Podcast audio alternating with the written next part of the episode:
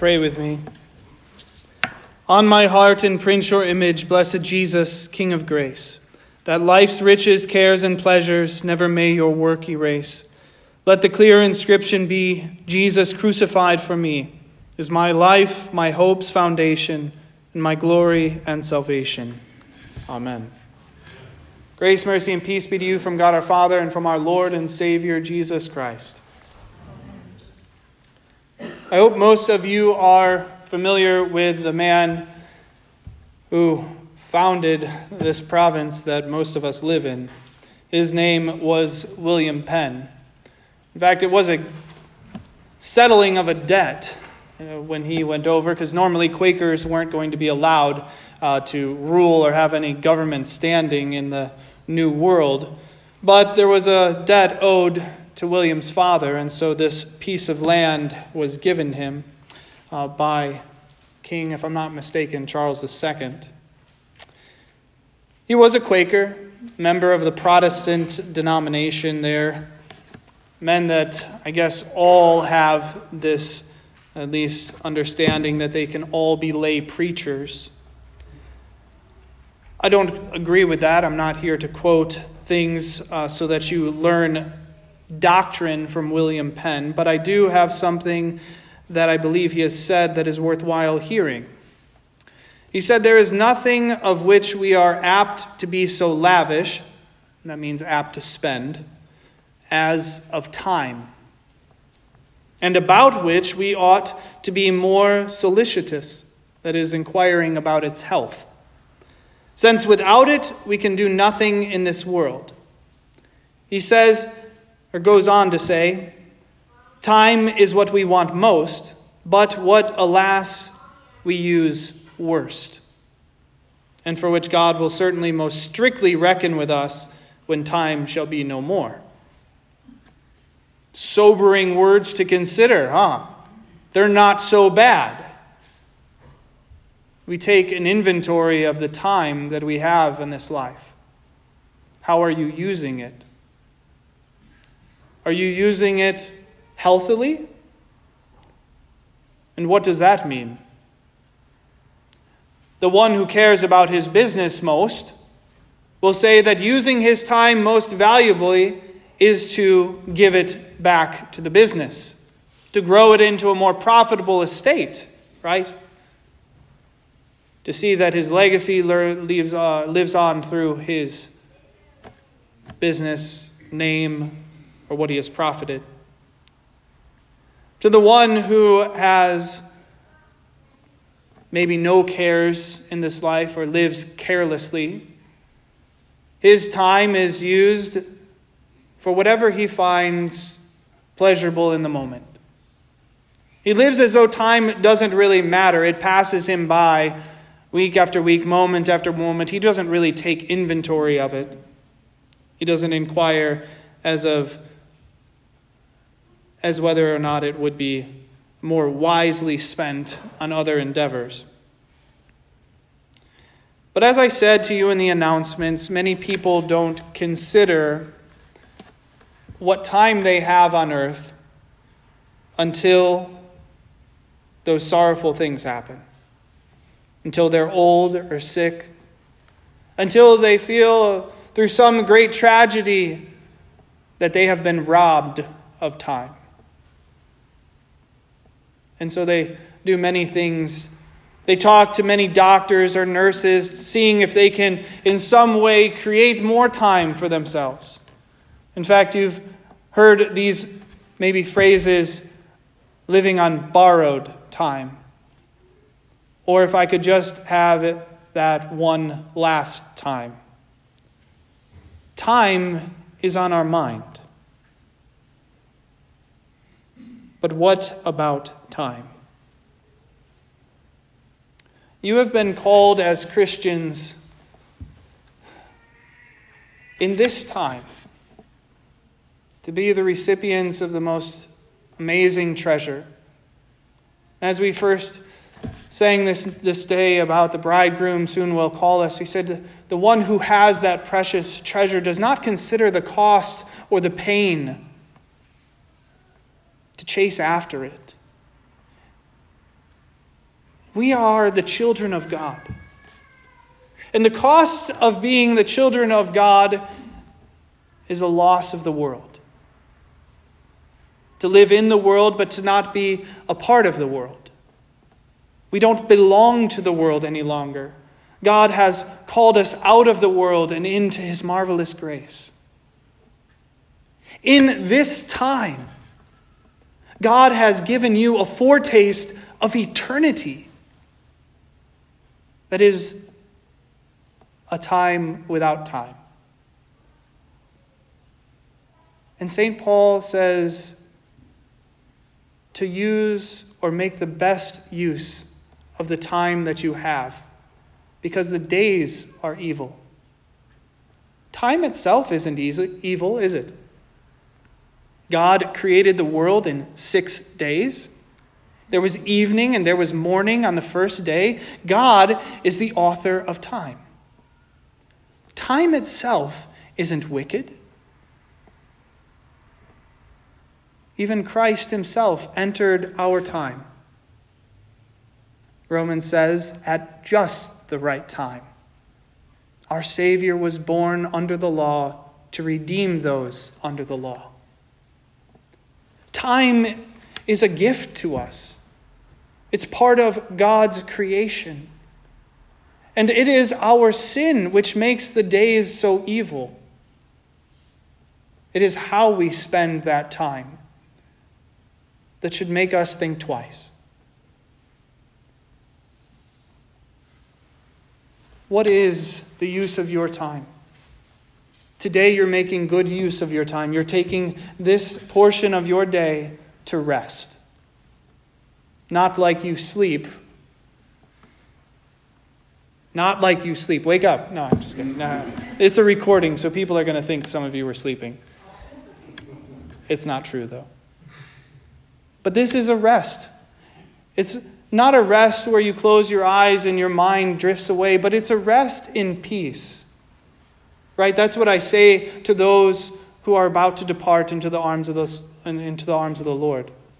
Go in peace, right? Rest in peace is what we say. We say that to our loved ones before they go to bed. Rest in peace. Because we know who has made time, who governs time, we know what God has done in this time. And we know how God is leading us out of this time into eternity.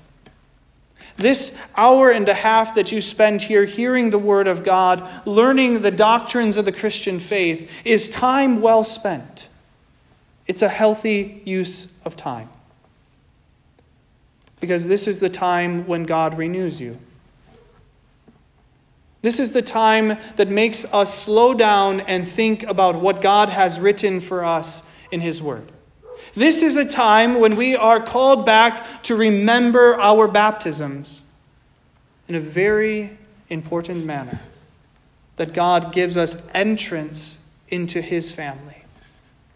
That we are all members one of another, all in the blood of Christ.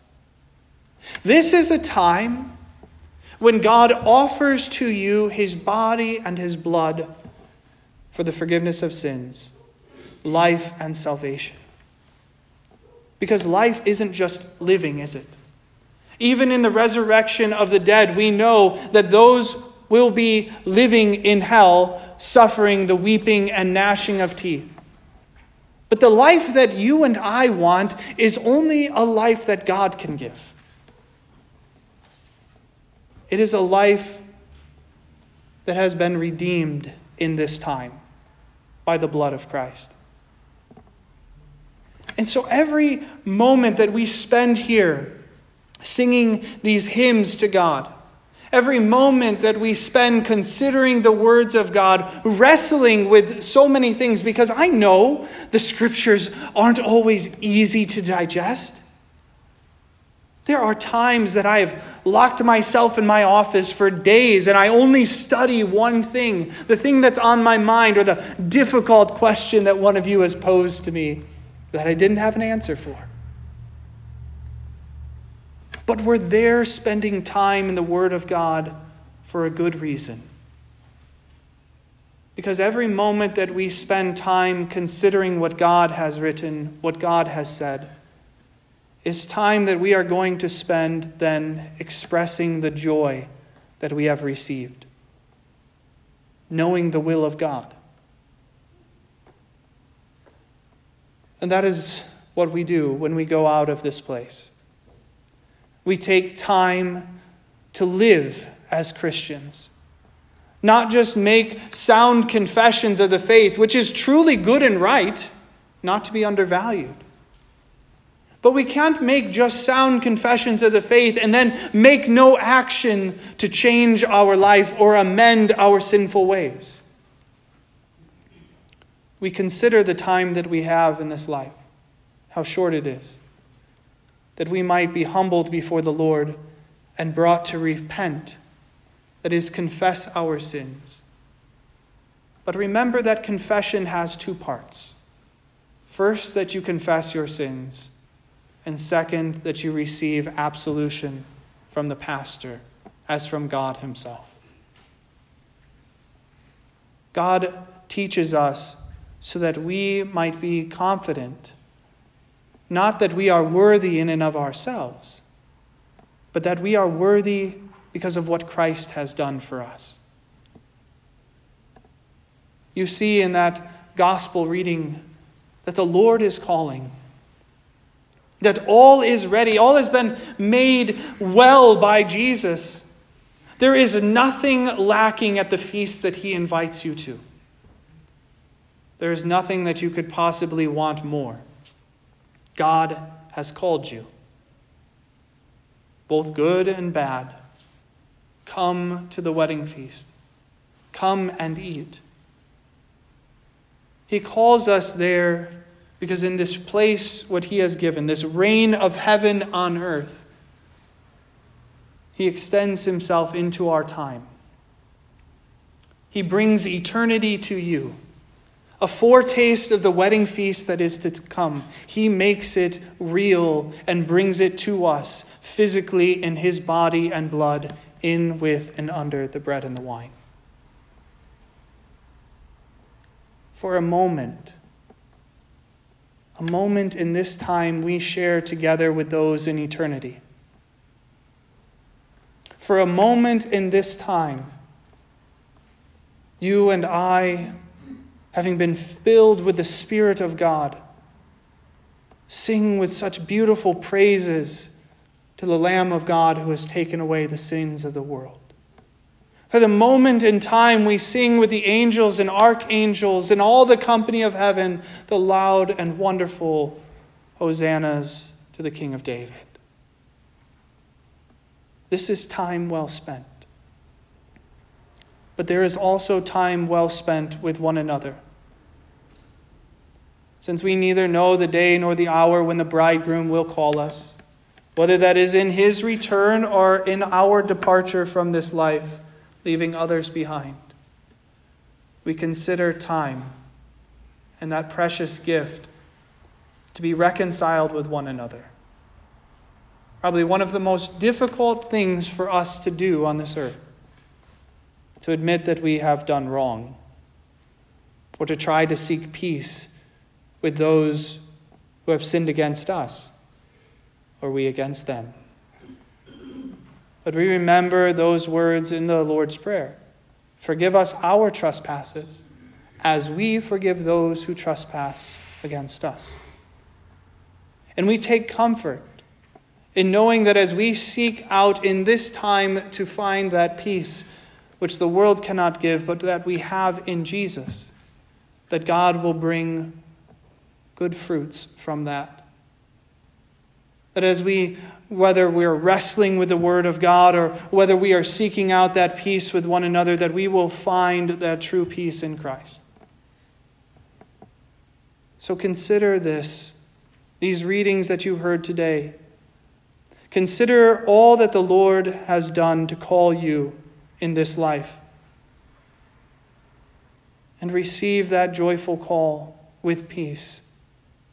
And come at this time to partake of the Lord's eternity, life and salvation given freely for you. and then take the time to go out and live in the Spirit of our Lord, in the fruits of the Spirit which He produces in you, to bring that same joy that you share with those around you here, to those who have yet to be called. In Jesus' name, amen. Now, the peace of God, which surpassing all our understanding, guard and keep your hearts and minds in Christ Jesus our Lord.